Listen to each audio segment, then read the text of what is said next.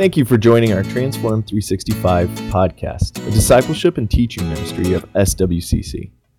We pray this teaching helps you to grow in your journey with Christ. We have some great resources available for you on transform365.com webpage. Feel free to download discipleship materials, small group teaching, as well as peruse our training workshops. Also, take time to visit www.swcc.org for t- videos, teaching, and more. We thank you for listening and your support, and we would love to hear from you. So use our contact page and drop us a line. Now, for our podcast teaching. Well, today I changed the sermon a bit, the series, and the way it was structuring. We are going to have a different area in the sermon prayer study that we've been doing, and I decided it was better to talk about moving mountains through prayer. Because, you know, sometimes we're faced with monumental tasks, aren't we? We see things that seem too big for us. They're, they're just too big to climb or overcome. Maybe it's a friend's salvation that we've been praying for, that we've been begging the Lord for, that we've been sharing for ages. Maybe it's growth in our own personal walk, and it seems like we keep struggling and hitting just, you know, a, a, a plateau rather than growing. Or maybe it's for a revival, right? In a church, in a relationship, whatever it might be, within a ministry that you might work. Whatever it might be, we're praying for a revival, a restoration, a rebuild. Whatever the heart change may be either for you or for another, for a loved one, for a friend, for a community. Jesus tells us to ask. In order for mountains to be moved, it's not up to our own ability to speak, to create. It's not about how much scripture you can recall.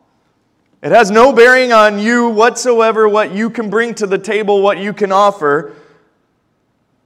Jesus says, Go to him with everything, and in his might and ability, ask. Believing, you will receive. In 2011, it was probably one of the worst years that I was struggling. Meg was struggling as well. In 2011, um, it was a crazy, emotional, physical, all that year. Meg's health was up and down, it was fluctuating. She was constantly sick. We didn't know what was going on. Um, Elijah had stopped breathing and had turned blue. He was our youngest. And a mentor of mine had turned his back on us and was accusing, uh, making false accusations about me. And the problem is when people like to whisper, people like to believe, right? We all know that. And so people that I had grown up with, even in this own church, um, had rejected, rejected our family. It was very, a very, very painful time. I got to admit, uh, one of the things that I wanted to do was throw in the towel and leave.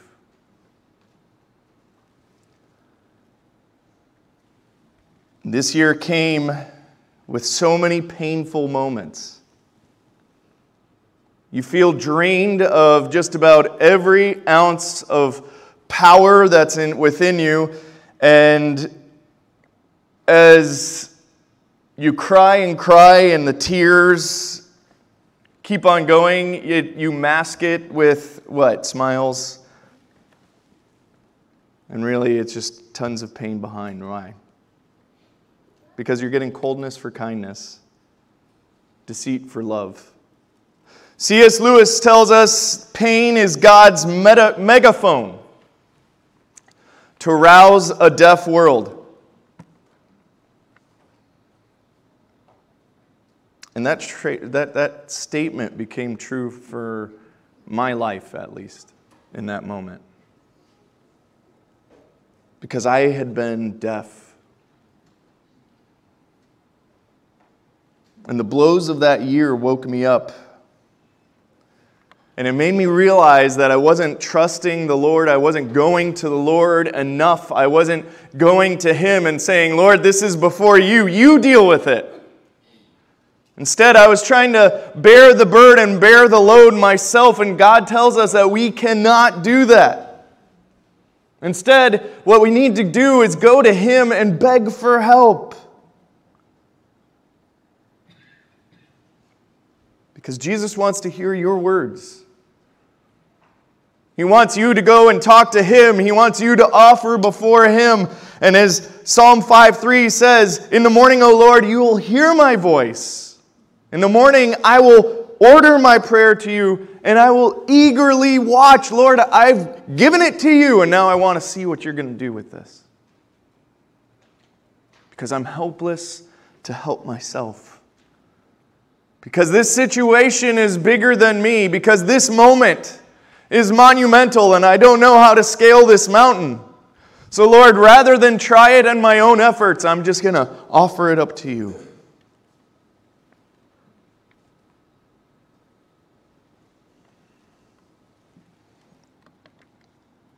Because the truth is, is even in those moments where we feel hopeless and useless and incomplete and all alone,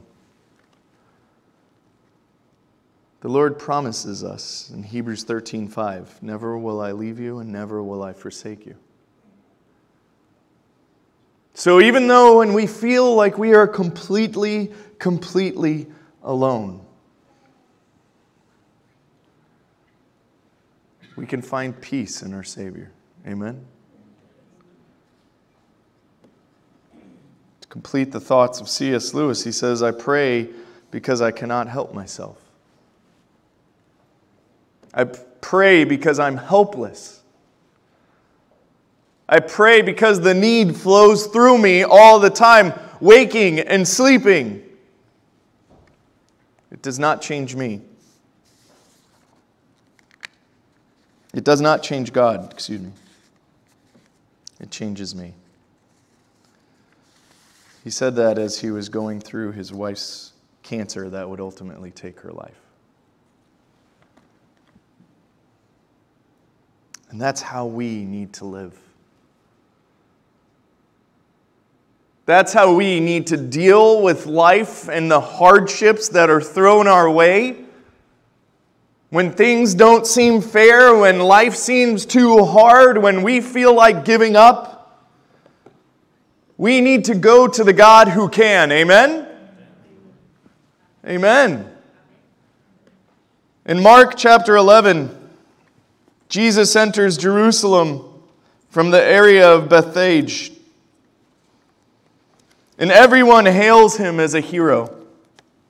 He's triumphant Messiah.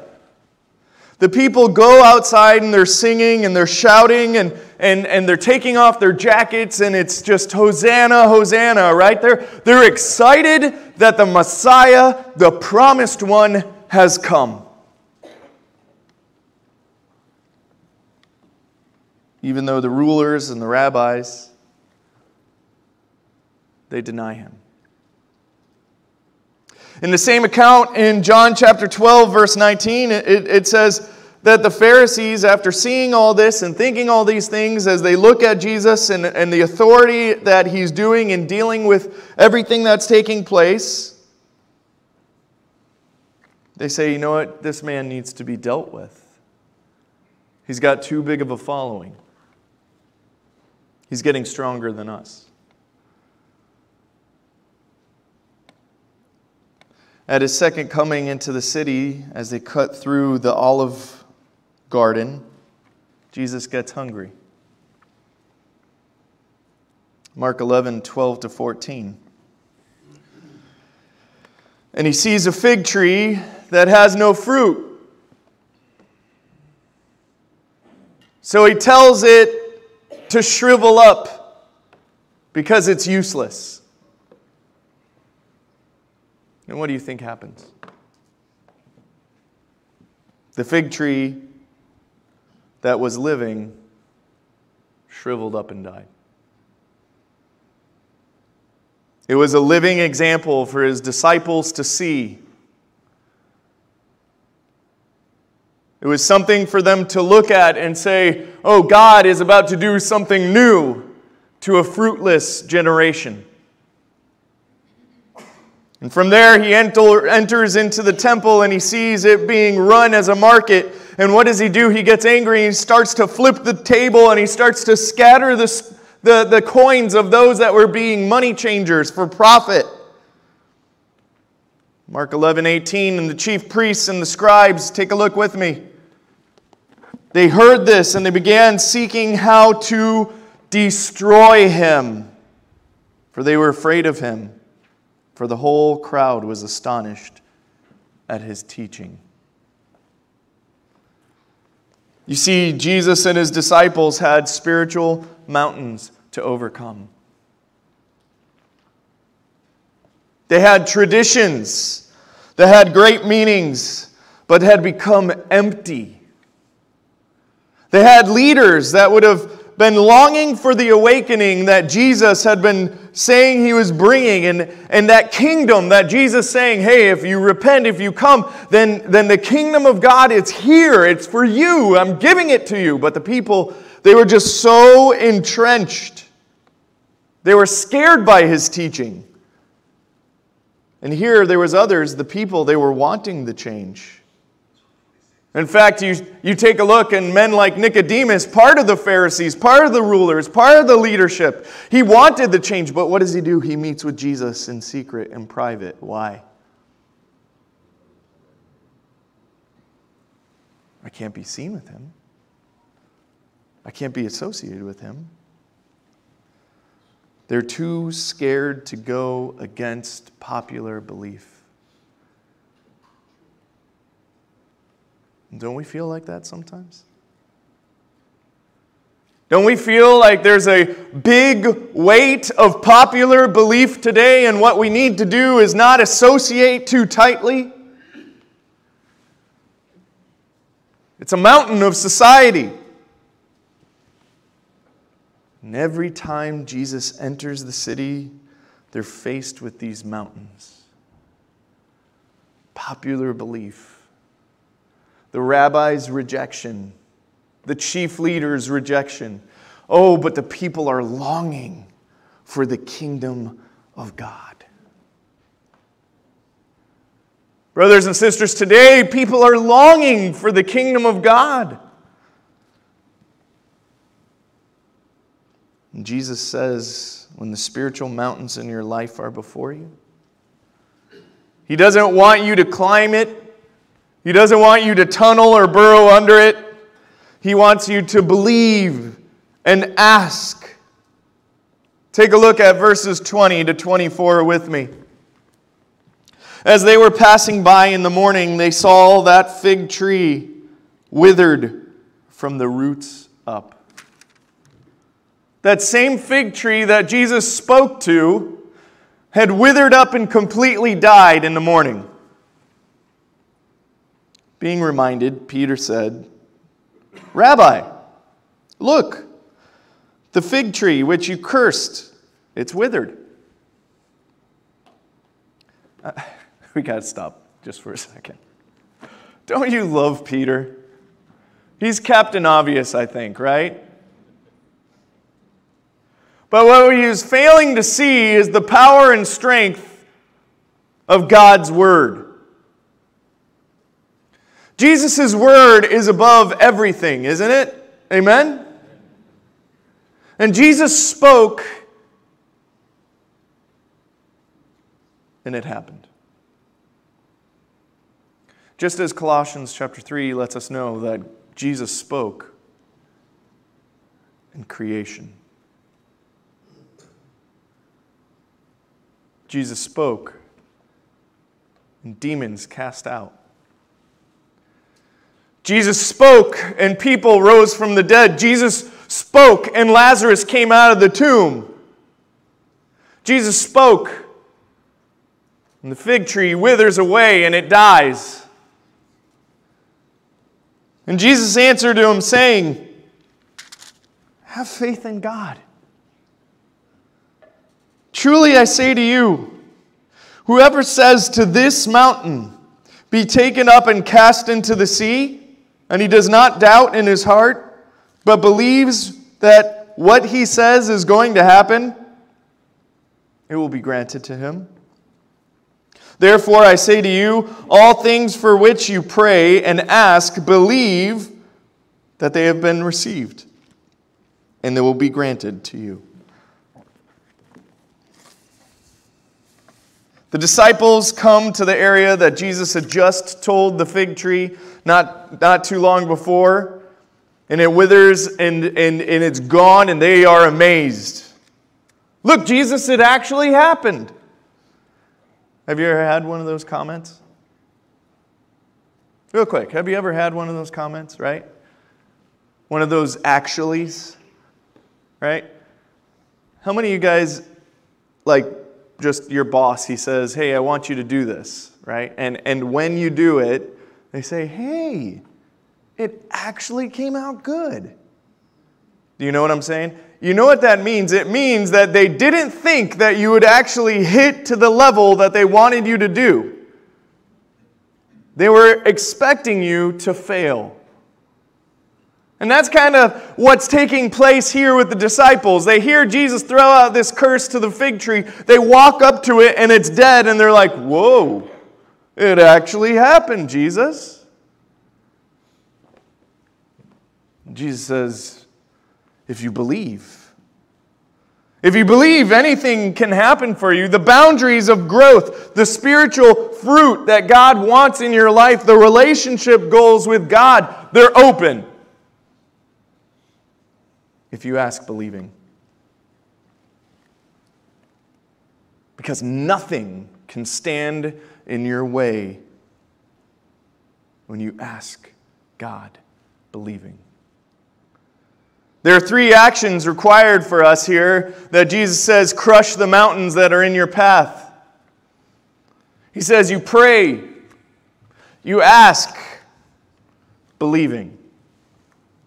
When spiritual mountains are towering over you, Jesus says, Don't climb them. He says, Pray. He says, Call out to God in the moment of need and ask. Ask Him to intercede for, for us Ask him to intercede. The word ask, ahetheo, it means to plead or to beg. To plead or to beg. God wants you to be specific with your request before him, brothers and sisters. The next, he says you need to believe. You can't just say it or ask it. He wants you to believe that it is already done. Jesus says, you ask, verse 24, it is already received. Sometimes in the Greek, the language of the writers that, that was the New Testament, there's something called the proleptic aorist. Now I know I'm having grammar spasms. Some of you guys just shut out there, okay? But follow along with me. What this means, it's a certain fulfillment because God has already determined that this will take place. Remembered a couple weeks ago we talked about that there are heavenly storehouses waiting for you. There's the promises of God that, that He has for you, but He wants you to search them and ask for them. And this is one of them. This is something that God has already said, I'm going to do it, but it requires you praying and asking.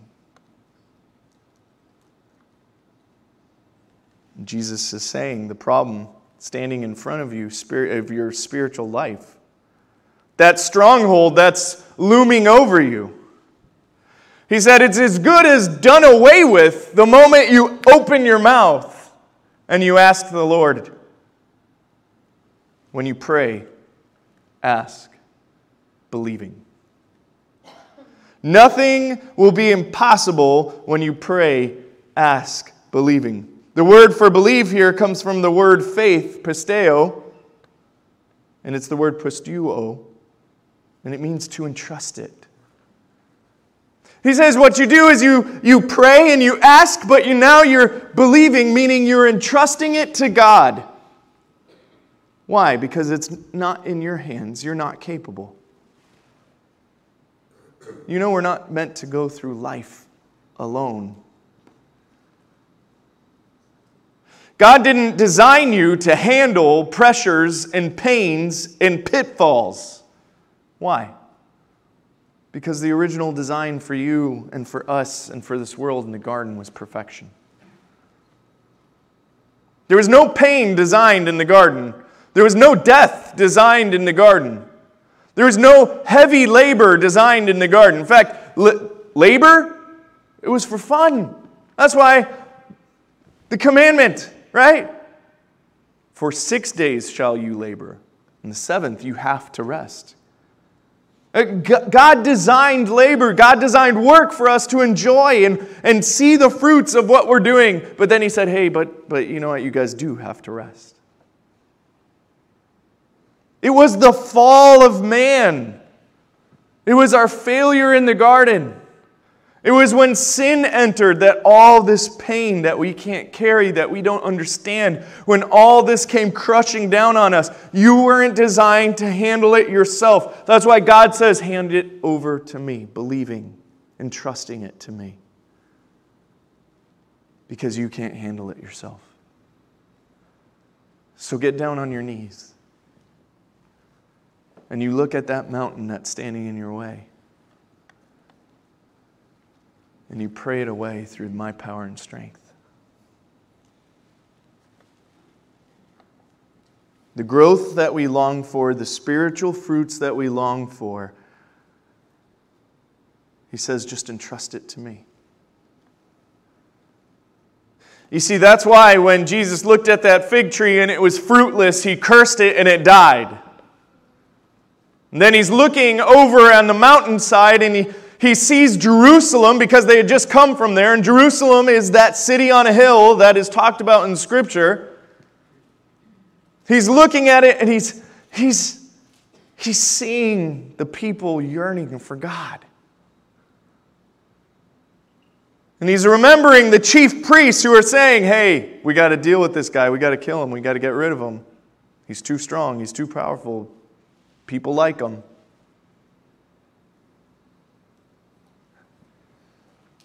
He's talking about that mountain that needs to be scaled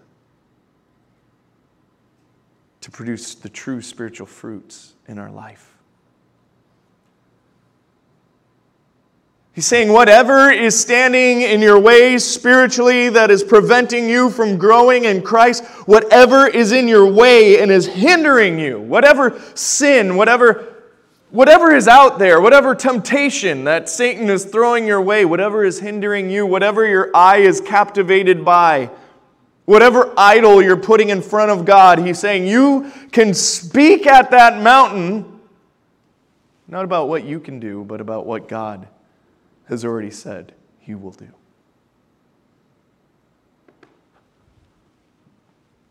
This is moving mountains in our life. The mountains can't stand when Jesus acts and moves. Amen? Look at verse 23. Read it again with me. Truly, I say to you, now, when the Bible says truly, when Jesus says truly, he is, he is literally letting us know that this is a promise in our life that can be claimed. This is a truth. In fact, if you're reading it in the NIV, it probably says truly, truly. A promise on top of a promise. Truly, truly, I say to you, whoever says to this mountain, be taken up and cast into the sea. Lord, I want this problem out of my life because it's preventing me from producing fruit for you.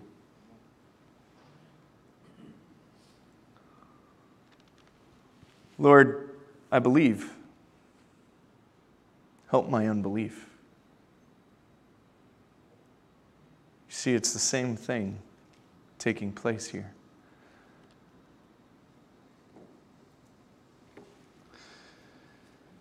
Be taken up and cast into the sea, and does not doubt in his heart, but believes that what he says is going to happen, it will be granted to him. Jesus is looking at his disciples, And he's saying, whatever spiritual strongholds need to come down, you tell God about. He's looking at the Mount Olivet, where in a few hours he's going to be praying himself, Lord, take this cup from me, but not my will, your will be done. He's looking at Calvary, because remember, all those mountain peaks are all right there where they can be seen. He's looking at that pain he's about to endure on that mountaintop. Where he's going to take on the sins and the wrongs of the world. And it's going to produce the greatest fruit. Brothers and sisters, you and me. Forgiveness for the sins of the world. And he's looking at Mount Zion, where the religious leaders had just rejected him and his miracles for the sake of their own power and tradition. Jesus is telling his disciples even a tough enemy that is no match when you rely on God's strength and power. No religion and no sin is big enough. No mountain is too strong for God when you stand in faith, praying, believing then Jesus applies faith to prayer. Look at verse 24. Therefore, I say to you, all things for which you pray, ask, believe, you have received them, and they will be granted you. This isn't the only time Jesus taught his disciples about believing in prayer. Our faith will only be as strong as where it's coming from, which is our understanding of Scripture. Which again comes from us going to the Word of God, which goes to us learning from the Word of God, coming together as brothers and sisters, encouraging one another from God's Word and holding on to the promises of Christ our Savior. Amen? And Jesus says, You hold on to that believing. This isn't telling you to, to go to God and say, Well, Lord, I want fame, I want fortune. You know what? I want to be one of those uh, TikTok influencers and stuff because that sounds pretty cool. That has nothing to do with what God's telling us in Scripture. He's saying, when you come across the truths of God's Word that produce fruit in your life, spiritual fruit, and you find a barrier, you tell that barrier to get out of your way because your God is big and strong. You tell that spiritual mountain that you don't need to climb over, you don't need to dig under, you don't need to reroute. That you have a God who will cast it into the sea on your behalf. The key here is faith in Jesus Christ and what He has spoken truths into your life about. Pray, ask, believing. Years ago, I read a story about Cameron Townsend he was the founder of Wycliffe Bible Translators. As a young man in Central America, he went to preach the gospel to the unreached people. He was deep into the jungle areas where people didn't just speak Spanish, they spoke other languages. And while he was ministering to a tribal people one day, his life was changed forever when the man said, If God is so great, if your God is so great, then why doesn't he speak my language?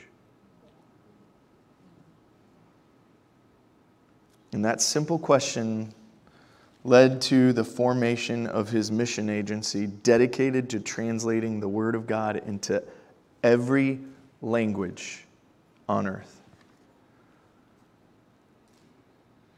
He took down the spiritual mountain that was stopping fruit.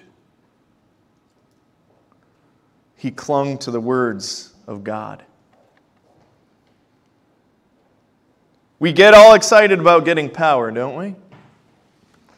But what matters is getting real.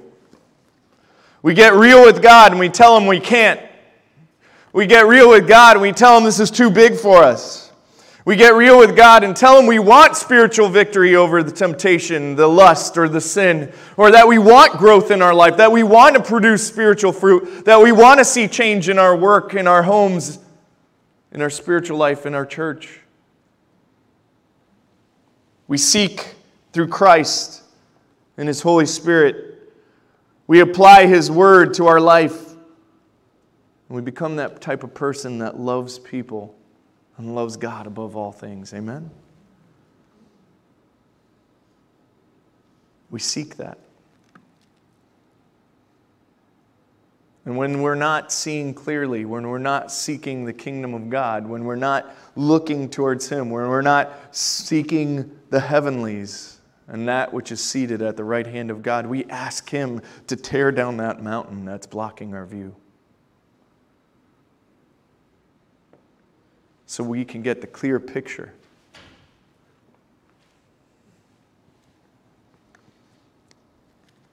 Brothers and sisters, we're not the mountain movers,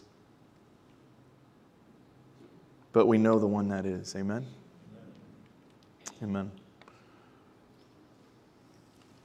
What's standing in your way in your relationship with Christ? What is the monumental mountain that's blocking your vision of God at work, that's stopping you from sharing with your friends, that's blocking your vision of Him and His kingdom at home, that's blocking your vision in your ministry life, or preventing you from being part of ministry life. You know, God wants you to be a part of Him in every area, especially the church. The eye can't look to the foot and say you're useless. But you know what? If you're not acting as the foot, if you're not acting as the eye, if you're not acting as the hand, if you're not acting as the mouth, there's no such thing as a one person church. So, what's preventing you? You need to pray to the Lord, asking, believing. Speak to the mover of mountains. Whatever it is that's preventing spiritual growth in those areas of your life, you need to go to it. You need to talk to the Lord. You need to offer it up to Him. Say, Lord, I don't know what to do. Lord, I'm giving my kids up to you because I, I, I'm, I, I've tried every angle. Lord, I'm handing over my marriage to you because I'm not doing it well myself. God, I'm handing my job to you because, man, I don't know what to do next.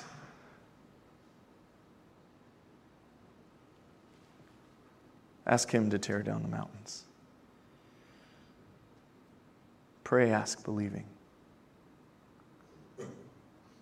Because you want to see the spiritual fruit that He wants to produce in your life. Amen. Thank you for joining the Transform 365 podcast, a ministry dedicated to helping you grow in relationship to Christ. If you want to know more, find us at transform365.com or on our church website, www.swcc.org, located in Miami, Florida. Until next time, remember the only work in grace is to let grace work in you. God bless.